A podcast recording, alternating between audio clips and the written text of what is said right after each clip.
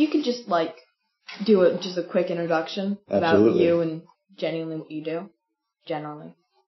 Hi, I'm Jay. I am the songwriter, producer, musician, singer with Street Level Uprising, conscious American reggae band.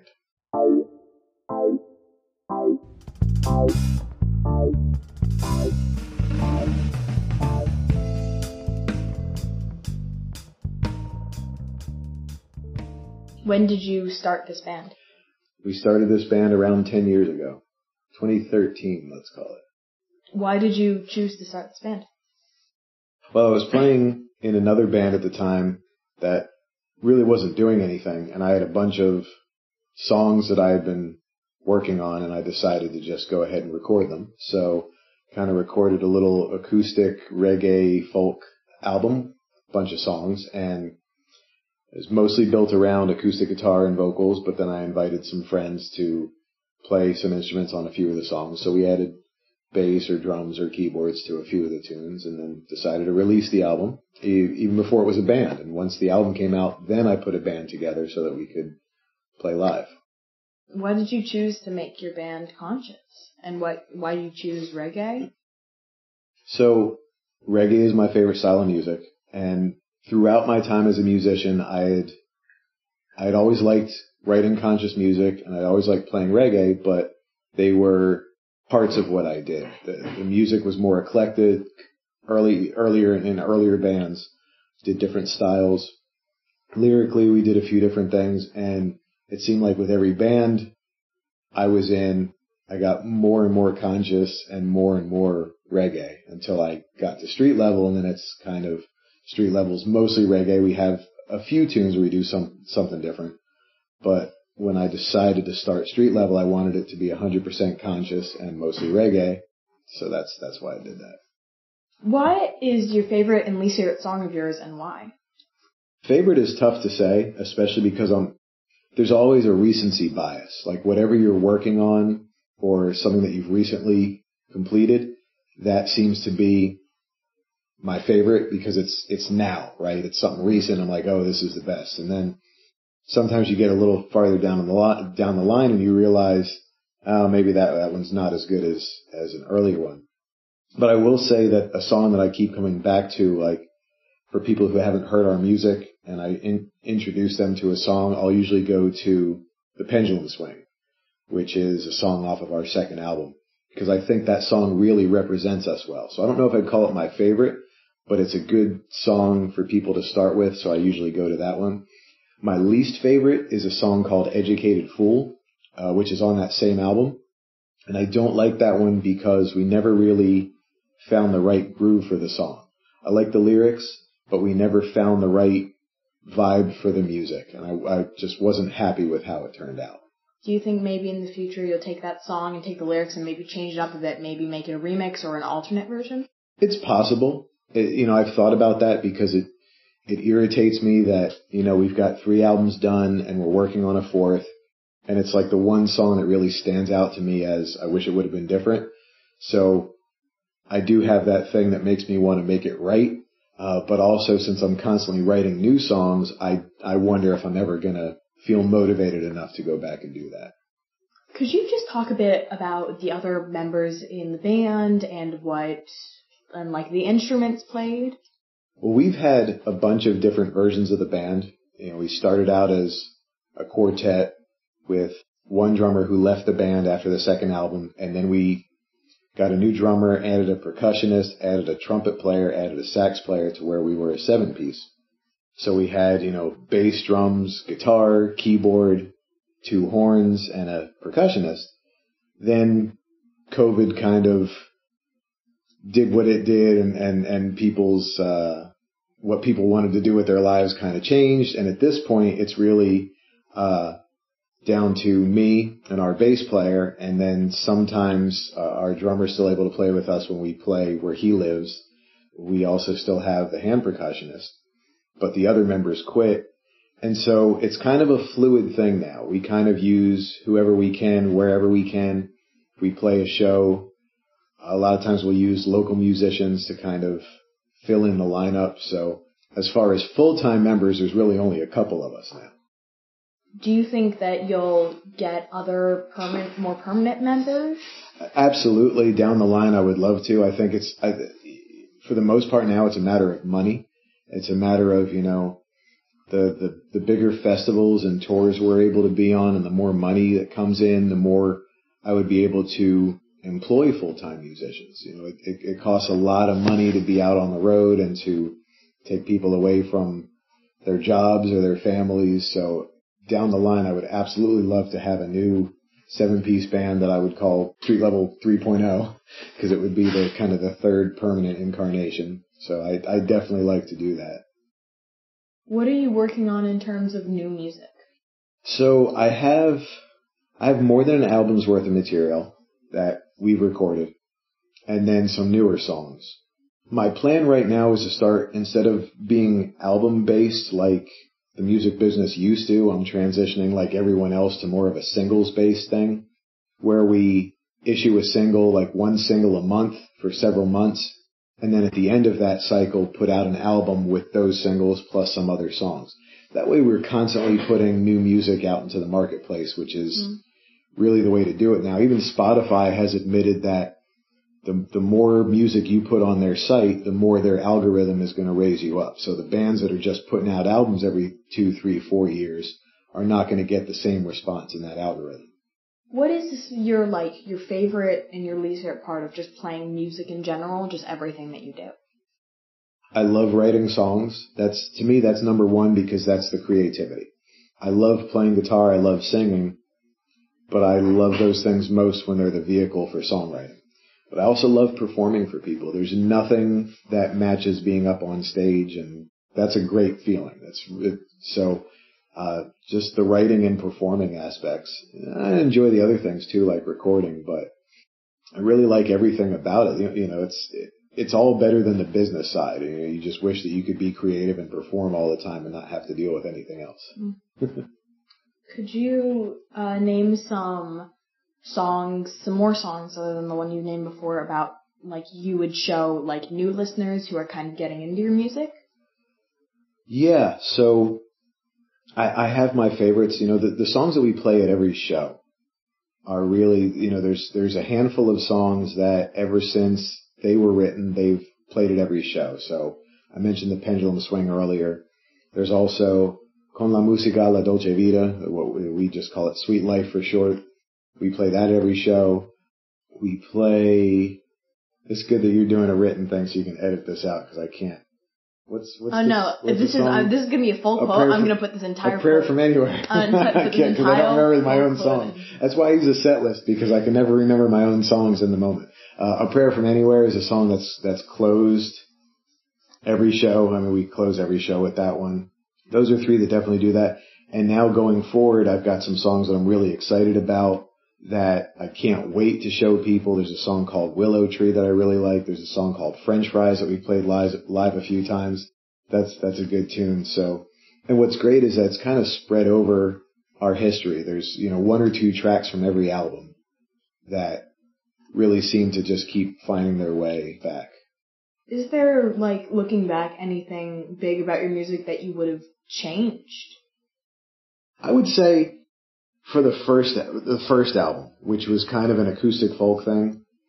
If if I realized that this was going to turn into a band, I probably would have made that more of a band album where there's drums and bass and keyboards on every song instead of it being kind of a mostly acoustic thing. I probably would have, you know, fleshed it out with a lot more instruments. But at the time I didn't know it was going to turn into a band. I just wanted to do kind of a a little acoustic album just for fun. Could you give me some backstory about yourself and why you want to do music? The earliest influence I had really was my dad because he was a drummer, so there was music in the house. And when I would, you know, get in the car with him, he was always, always had music on. And I never really thought about playing drums. Uh, I used to like listening to him do it. I never really thought about being a musician. And what's weird is the way I got into it was my parents just asked me one one day when I was I was 11, and they said, "Have you ever thought about playing an instrument?" And I was like, "No, not really." And they were like, "Well, would you like to?" And I kind of shrugged and went, "Yeah, okay, I guess." And they're like, "Well, guitar, drums, piano, like what sounds good to you?" uh, and I said, because they offered to pay for lessons, and I said, well, how about guitar? I said because if I ever decide I want to learn drums, like Dad can teach me drums, but how about guitar? Guitar sounds interesting, so I started playing guitar, and not long after I started playing guitar, I saw Jimi Hendrix, uh, Jimi Hendrix concert, and I saw a concert by The Who, and I was like, okay, there's there's guitar players here, and they look like they're having a, a lot of fun. Like I'd never seen guitar players because I was young. I'd never seen guitar players on stage doing that, doing what those guys did. I mean, like jumping around and, you know, Jimi Hendrix is setting his guitar on fire and stuff. And I'm going like, like, like, wow. So it wasn't long after I started playing that it, it, it, it wasn't just like a shrug anymore. Like, I guess I'll learn guitar. It was like, this is cool and I want to do this. And by the time I was 15, I was super into it and started writing songs and, and got my first taste of playing a concert and it just, you know, kind of took off for me from there. Uh, besides guitar, what other instruments do you play or learning to play? Yeah, so as a guitar player, I can play bass. It's it's not that much of a stretch. You know, it's a difference. You know, guitar I play with a pick, bass play with my fingers. Um, I could be a pretty good bass player if I wanted to be, if I really put in the time, and I really enjoy playing bass. I can kind of play drums a little bit, but not very well. Like I'd, I'd like to practice and get better at drums. Same thing with keyboard, you know, piano, same thing. I can do a couple things, but I'd really have to practice to get better. I played a little trumpet. You know, when I was when I was in college, I was in majoring in music, and that's where I learned to play a little bit of drums and a little bit of piano and a little bit of trumpet. Uh, so I play a little bit on those things. What is your goal for uh, the band and the music coming from it? Now, you know, I, I would like to I would like to get to the point where I'm among the upper echelon of American reggae bands. You know, when you think of bands like Soja and Rebelution, Stick Figure, Dirty Heads, I would love to get to the point that I'm mentioned in the same breath as some of those bands.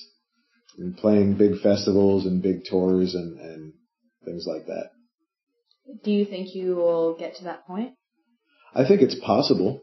You know, I think a lot of, you know, a lot of things in life, especially music, are just sticking with it long enough because the thing is just to, to spread your name, to have people know who you are. Once everybody, once enough people know who you are and they're going to your shows, it's just a numbers game. You know, I know that we're good enough. I know that my songs are good enough. The band is good enough. I know that we're, you know, I'm not saying we're better than anyone, but I know that we're we can be as good as anyone. So from there, it's just a matter of getting your name out there and getting people to know you.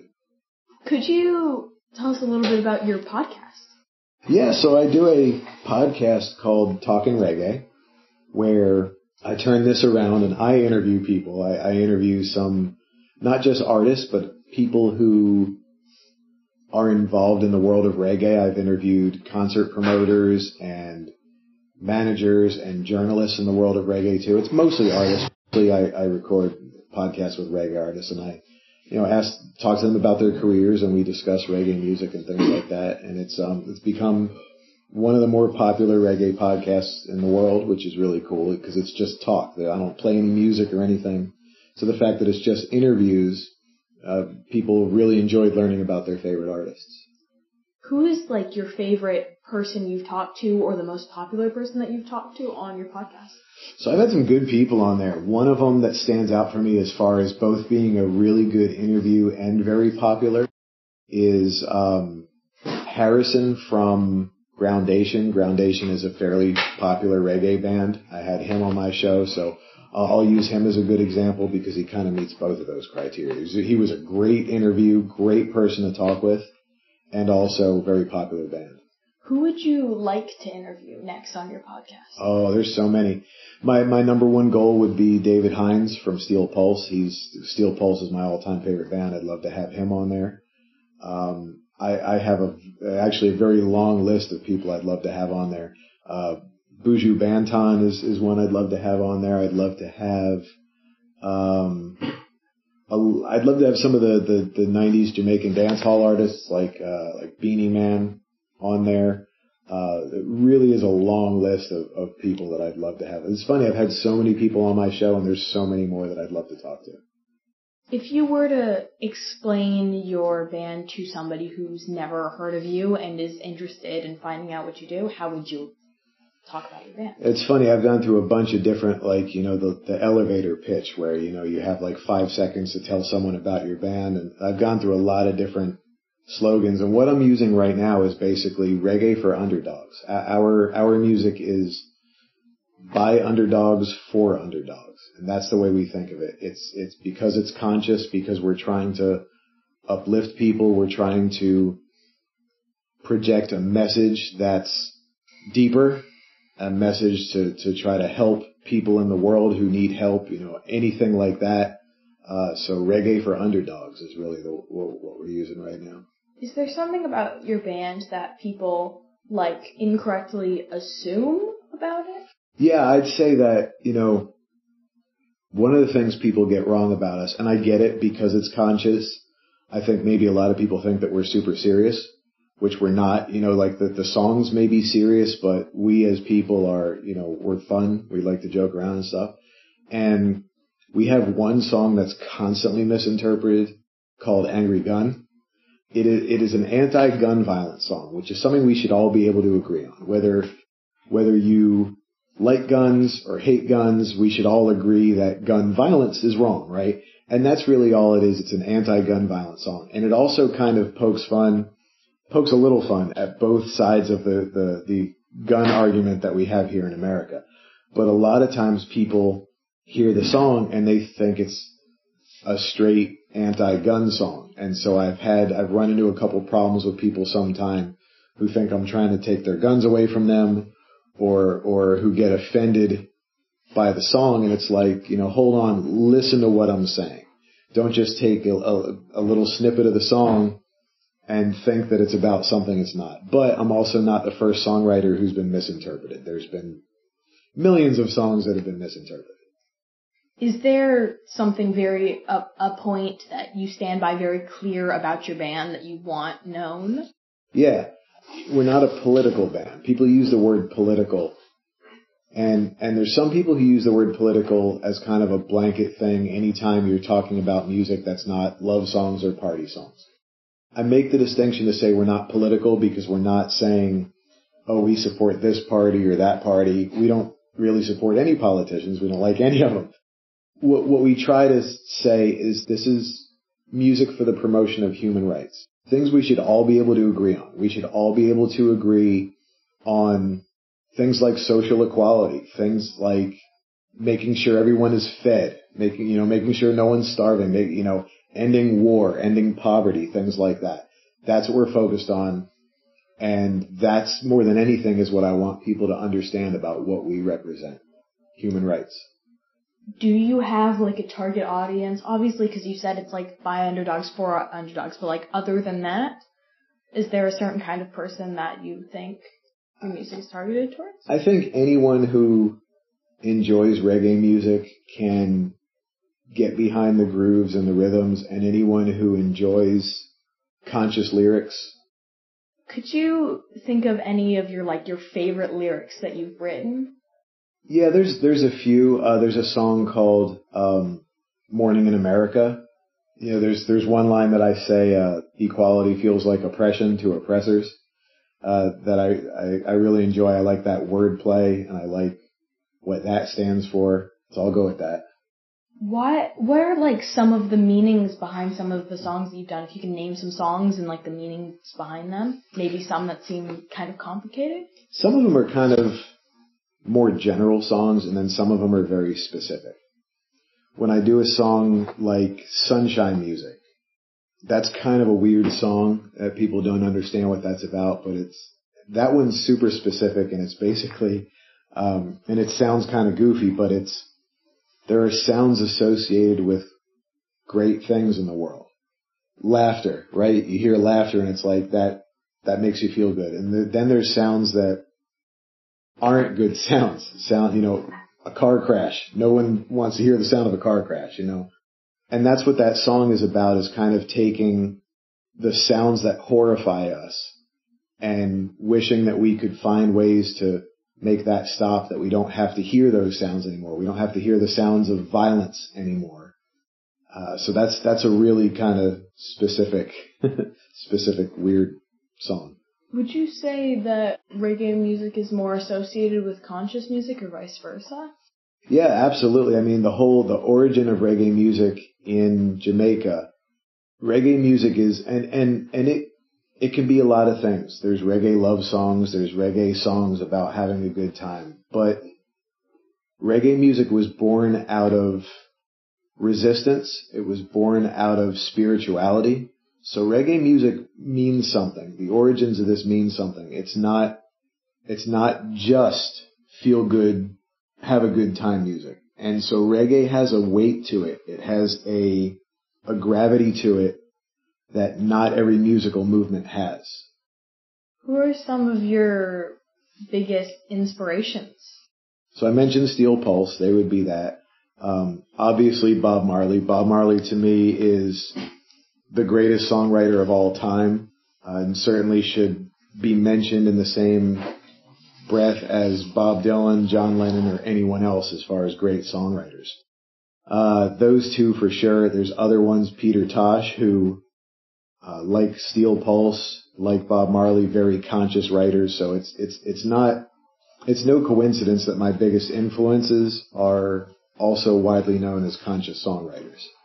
Do you have an idea of when new music is going to be coming out?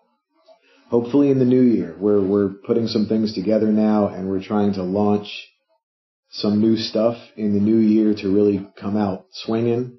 We're launching some marketing campaigns and that's where we're going to start releasing one single per month. And that it's not official yet, but I think we're going to start by releasing French fries first. Where are some places that people can find you? We we have a website, streetleveluprising.com. But whatever your favorite streaming service is, you'll find us there. If you like Spotify, if you like Apple Music, if you prefer to go to YouTube, we're on there. And if you go to our YouTube channel, you can also find not only our songs, our music videos, but also the video versions of the Talkin' Reggae podcast are on the Street Level Uprising YouTube channel also. This is this has been a great interview. You've given me a lot of information. However, I am required to ask for secondary sources when it comes to the music. Ooh, okay. Secondary sources that can kind of like tell me about the music. Well, you could you could definitely talk to our bass player Bill Bill Walker. You could talk to him for sure. He'd be able to uh, corroborate a lot of what I've said. Uh, you could talk to him. You could talk to uh, our. Can you say the bongo bastard? I, are you allowed to put that in the article, or should we just call him I, bongo? I, I, I, I'll talk to my teacher about it, and if not, we can if not, you could bongo. just go with bongo, and you could you could talk to bongo, our, our hand percussionist, because I'm sure he'd love to have some things to say about it too. Okay. Yeah. Well, thank you. This has been a lovely interview. Uh, you are a lovely interviewer. I'm, I'm very impressed with your interview skills. Is there anything else you want to add just about the band? I may come and talk to you later to like talk about what the secondary sources have said about Oh, the band. No, I, I think you've done a good job of asking questions to show what we represent. And the thing I want people to understand is that this is who we are and we stand for what we stand for always. Would you say you have like a motto of some sort? Reggae for underdogs. Okay. Yeah.